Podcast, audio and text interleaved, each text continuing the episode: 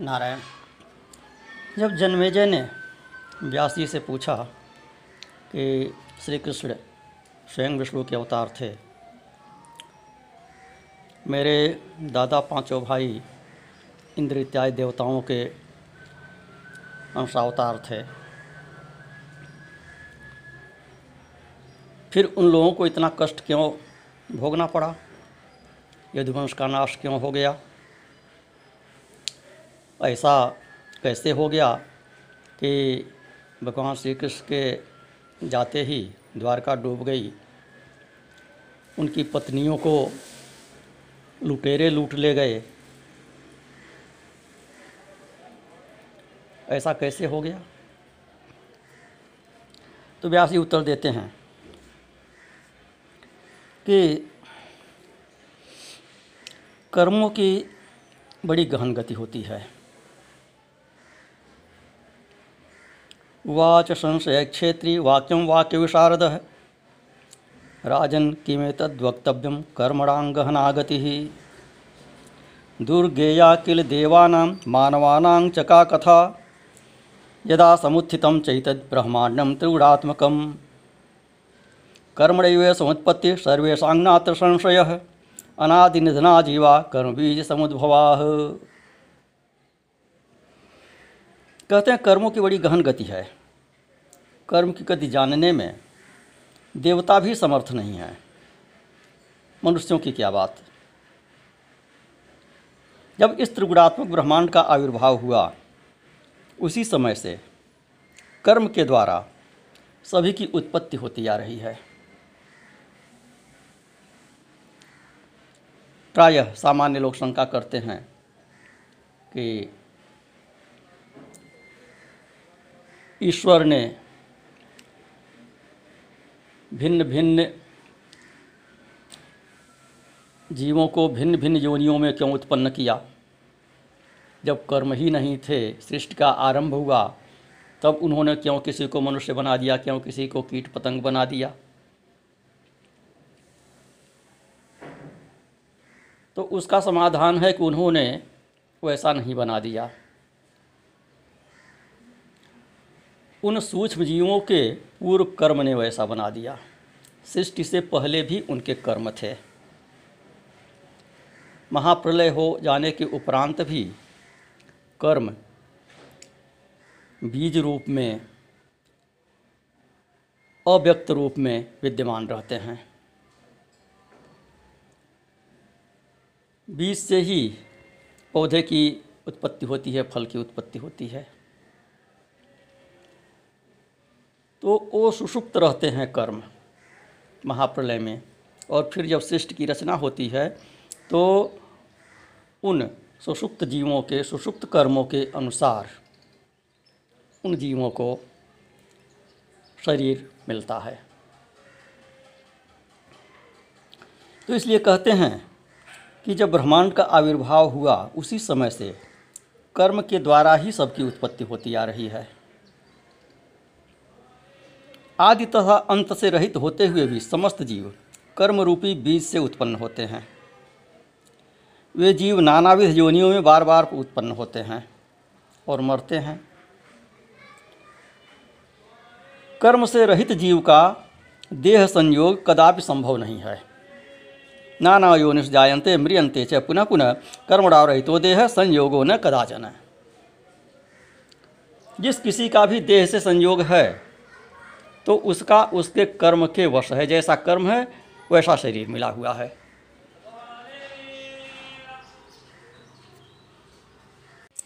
पिछले कर्म के अनुसार शरीर मिलता है, प्रारब्ध मिलता है, और वर्तमान शरीर के अनुसार पुनः कर्म करता है, पुनः उसके अनुसार शरीर मिलता है, प्रारब्ध मिलता है।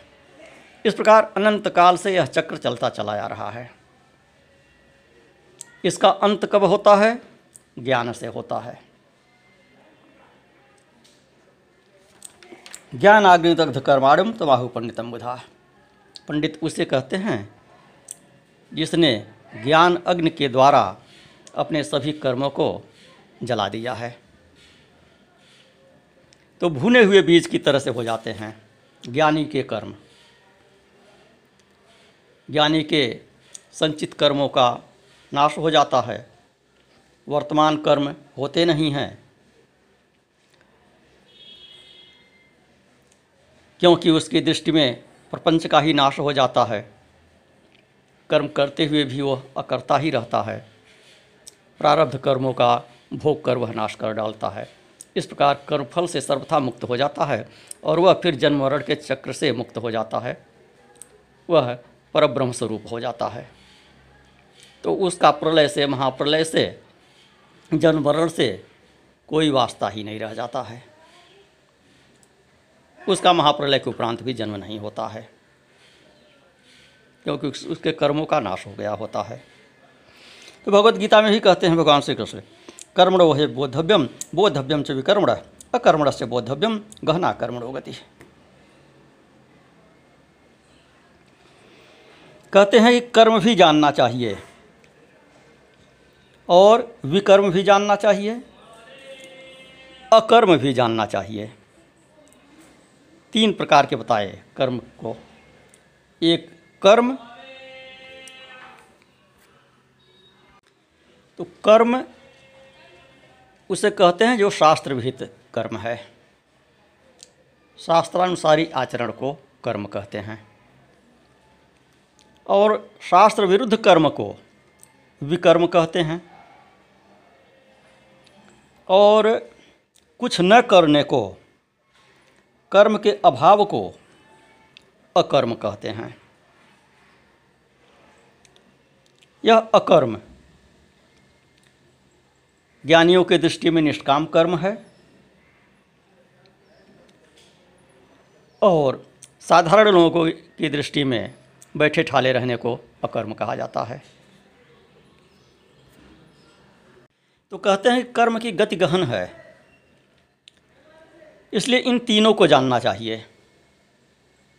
और तदनुसार आचरण करके, विचार करके कर्मों के बंधन से मुक्त हुआ जा सकता है। शास्त्रभित कर्म, जो आपके वर्ण और आश्रम के अनुसार आपके लिए निर्धारित है, वह शास्त्रभित कर्म है।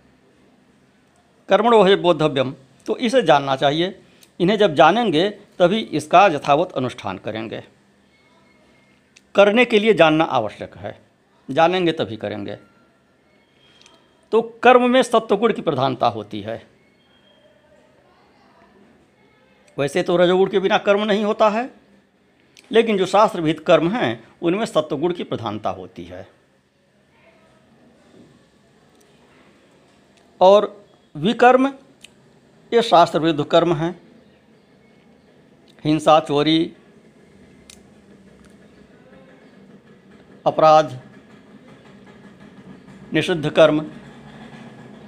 तो इनमें तमोगुण की प्रधानता होती है और रजोगुण का थोड़ा अंश होता है, सत्वगुण का और थोड़ा अंश होता है। तो कहते हैं कि बोधव्यम च विकर्म विकर्म को भी जानना चाहिए। जब जानेंगे, तभी इसका त्याग करेंगे।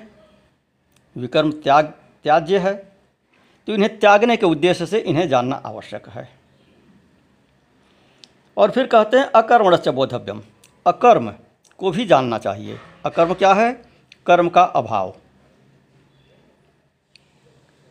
तत्वज्ञ पुरुष, जो अकर्तृत्व भाव से कर्मानुष्ठान करता है वही वास्तविक अकर्म है। कर्म के फल में लेश मात्र भी आसक्ति न रखना यही अकर्म है। कुछ न करना अकर्म नहीं है। निष्काम कर्म को अकर्म कहते हैं। क्योंकि इसमें कर्मफल का बंधन नहीं होता। कर्मफल का बंधन न होने के कारण इसे अकर्म कहते हैं। संन्यास भी अकर्म है, क्योंकि उसमें सभी काम में कर्मों का त्याग हो जाता है। और जो कुछ भी सन्यासी करता है, परिव्राजक है, भ्रमण कर रहा है। भ्रमण करना भी कर्म ही है। ध्यान कर रहा है वह भी कर्म ही है। कहीं उपदेश कर रहा है, हम यह प्रवचन कर रहे हैं। यह कर्म ही है। लेकिन यह सब कर्म भी किसी फल की आशा से नहीं है। निष्कामता पूर्वक है। और फल यदि कोई है तो वह अखिल लोक को समर्पित है। ईश्वर को समर्पित है। जगत कल्याण के लिए समर्पित है। अपने लिए कुछ नहीं है। जब अपने लिए किसी फल की आशा नहीं है तो करते हुए भी वह व्यक्ति अकर्म परायण है। उसे कर्म का फल नहीं भोगना पड़ता है। तो फिर आगे कहते हैं, व्यास जी श्री देवी भागवत में, शुभा अशुभ तथा मिश्रयी कर्मभिष वेष्टितम तुदम त्रिविधानी ही तान्याहुर उदास तत्व विदश्च ये। कि शुभ अशुभ तथा मिश्रित। इन कर्मों से यह जगत सदा व्याप्त रहता है। तत्व के ज्ञाता जो विद्वान हैं, उन्होंने संचित, प्रारब्ध तथा वर्तमान ये तीन प्रकार के कर्म बताए हैं। कर्मों का त्रैविध्य इस शरीर में अवश्य विद्यमान रहता है।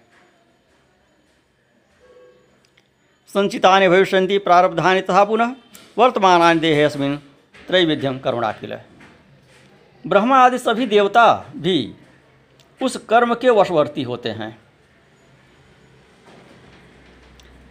सुख, दुख, वृद्धावस्था। ब्रह्मादि नाम च सर्वेशा तद्वशत्व नराधिप सुखम दुखम जरा मृत्युर, हर्ष, शोकादयस्तथा। काम क्रोध च लोभस्य सर्वे देहगता गुणा दैवाधीनाश्च सर्वेशा प्रभवंती नराधिप कहते हैं ब्रह्मा सभी देवता भी उस कर्म के वशवर्ती हैं। जिन्होंने इस सृष्टि की रचना किया है।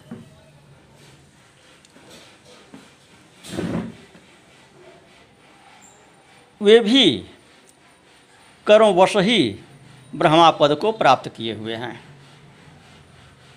सुख, दुख, वृद्धावस्था, मृत्यु, हर्ष, शोक, काम, क्रोध, लोभ इत्यादि, ये सभी देहगत गुण हैं। ये दैव के अधीन होकर सभी जीवों को प्राप्त होते हैं।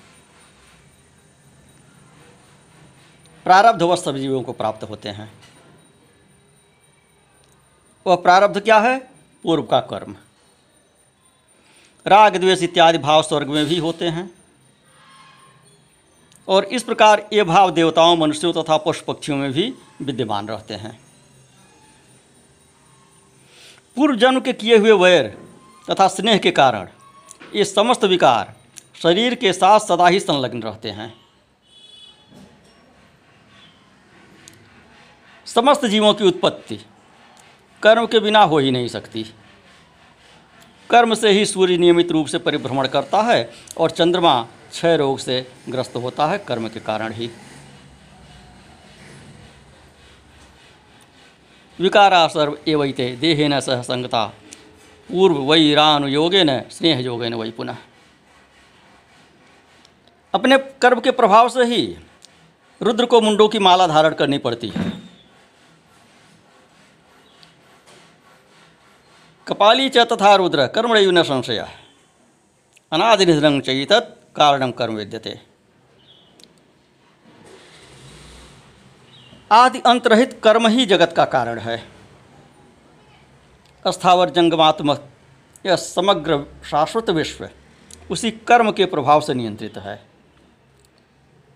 सभी मुनिगण इस कर्ममय जगत की नित्यता तथा अनित्यता के विचार में सदा डूबे रहते हैं। फिर भी वे नहीं जान पाते कि यह जगत नित्य है अथवा अनित्य। जब तक माया विद्यमान रहती है, तब तक यह जगत नित्य प्रतीत होता है। कारण की सर्वथा सत्ता रहने पर कार्य का अभाव कैसे कहा जाए? तो कारण वास्तविक क्या है? माया। माया नित्य है और वही सर्वदा सबका कारण है। अतएव कर्म बीज की अनित्यता पर चिंतन करना यही बुद्धिमत्ता है। संपूर्ण जगत के कर्म सदा परिवर्तित होते रहते हैं। कहते हैं, यदि भगवान विष्णु अपनी इच्छा से जन्म लेने के लिए स्वतंत्र होते तो वे नानाविध योनियों में, नानाविध धर्म कर्मानुरूप युगों में, अनेक प्रकार की निम्न योनियों में, तिर्यक योनियों में जन्म क्यों लेते? अनेक प्रकार के सुख भोगों और वैकुंठपुरी का निवास छोड़कर मलमूत्र वाले स्थान में भयभीत होकर भला कौन रहना चाहेगा? फूल चुनने की क्रीड़ा जल विहार सुखदायक आसन का परित्याग, कौन बुद्धिमान छोड़कर गर्भगृह गर्भगृह में वास करना चाहेगा? ऐसा कौन व्यक्ति है जो कोमल गद्दे को छोड़कर, दिव्य शैया को छोड़कर, गर्भ में औंधे मुँह पड़े रहना पसंद करेगा। गर्भ में कोई अपनी इच्छा से नहीं जाता है। गर्भ में आपको आपका कर्म ले जाता है। ऐसा कौन बुद्धिमान होगा जो लक्ष्मी का साथ छोड़कर और मलमूत्र युक्त गर्भ में आकर वास करेगा। कहते हैं कि तीनों लोकों में गर्भवास से बढ़कर नरक स्वरूप अन्य कोई स्थल नहीं है।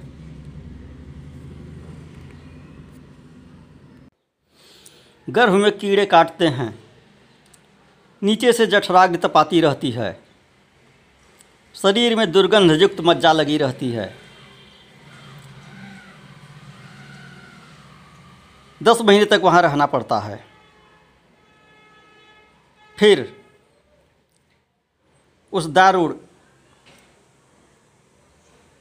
मार्ग से योनि मार्ग से बाहर आने में महान कष्ट।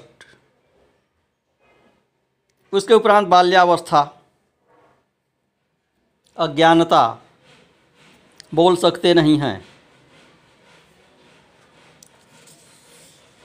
माता पिता अनुमान करते हैं कि बच्चों को, बच्चे को यह कष्ट होगा, इसलिए रो रहा है। भूख, प्यास की पीड़ा से ग्रसित, व्यक्त नहीं कर सकता है अपनी इच्छा को।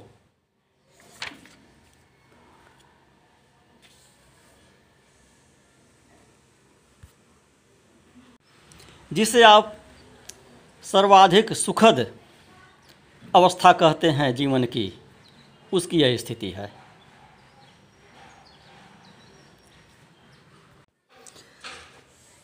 मनुष्य तप यज्ञ दान के द्वारा इंद्र पद को प्राप्त कर लेता है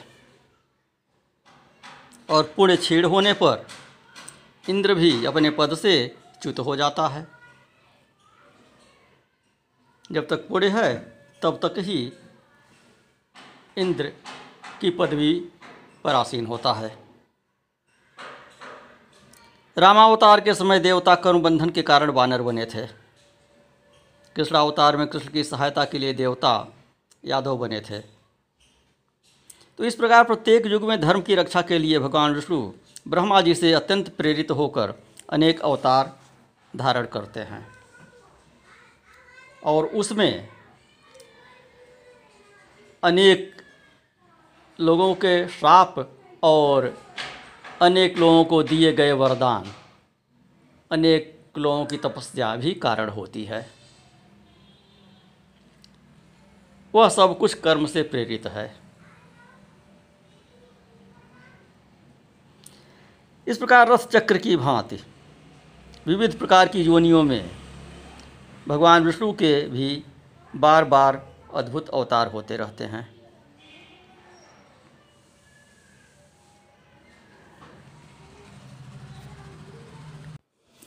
प्रजापति ब्रह्मा से देवता उत्पन्न हुए हैं। ब्रह्मा से ही असुरों की भी उत्पत्ति हुई है। वे सब के सब स्वार्थ में लिप्त होकर एक दूसरे के विरुद्ध कार्य करते हैं। और उन्हें भी देवयोनि और असुर की प्राप्ति, सृष्टि से पूर्व उनके संचित कर्मों के आधार पर हुई है। तो वेदों में कहा गया है कि सत्वगुण से सभी देवता, रजोगुण से मनुष्य तथा तमोगुण से पशु पक्षी इत्यादि तिरक योनि के जीव उत्पन्न होते हैं। तो जब सत्वगुण से उत्पन्न देवताओं में भी निरंतर आपस में वैरभाव रहता है तब मनुष्यों की पशु पक्षियों की परस्पर जाति वैर से कैसे आश्चर्य किया जा सकता है? इनमें राग द्वेष हो तो कैसे आश्चर्य की क्या बात है इसमें? देवता भी सदैव द्रोह में तत्पर रहते हैं और मनुष्यों की तपस्या में विघ्न डाला करते हैं। तो जब देवता सदा असंतुष्ट रहते हैं और ईर्ष्यालु रहते हैं तो फिर मनुष्यों की बात क्या? अन्य जीवों की बात क्या?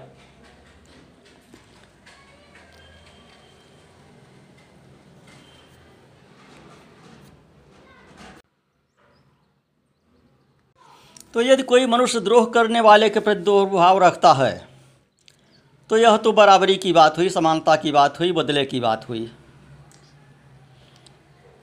स्वाभाविक हुआ। लेकिन द्रोह न करने वाले के प्रति, शांत स्वभाव वाले के प्रति भी कोई कोई विद्वेष की भावना रखते हैं ईर्षा की भावना रखते हैं तो उसे निजता कहा जाता है। और यह निजता स्वयं देवता करते हैं, स्वयं इंद्र करते हैं। पौराणिक कथाएँ भरी पड़ी हुई हैं कि जब कोई बड़ी तपस्या करता है, ऋषि मुनि मनुष्य तो सबसे पहले उसमें इंद्र ही बाधा पहुँचाने का प्रयास करते हैं। उन्हीं को अपनी गद्दी हिलती हुई नज़र आती है कि कहीं यह तपस्या के प्रभाव से मेरी गद्दी न छीन ले। तो जब कोई तपस्वी शांत होकर जप ध्यान में लीन हो जाता है तो इंद्र उसके जप में विघ्न डालने हेतु तत्पर हो जाते हैं।